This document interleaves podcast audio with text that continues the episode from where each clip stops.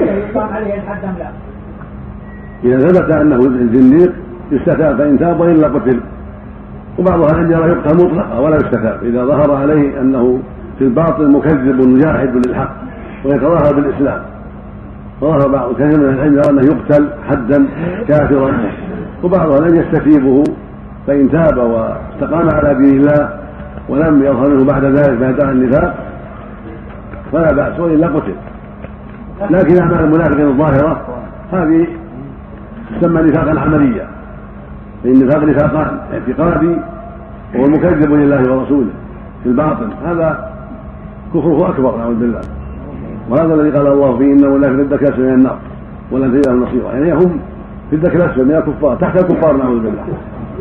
أما النفاق الثاني النفاق العملي يكون يتكاسل الصلاة أو يكذب في بعض الأحيان أو يكون أمانة هذا نفاق عملي نعوذ بالله وهو قد يكون وسيلة إلى النفاق الأكبر نسأل الله العافية.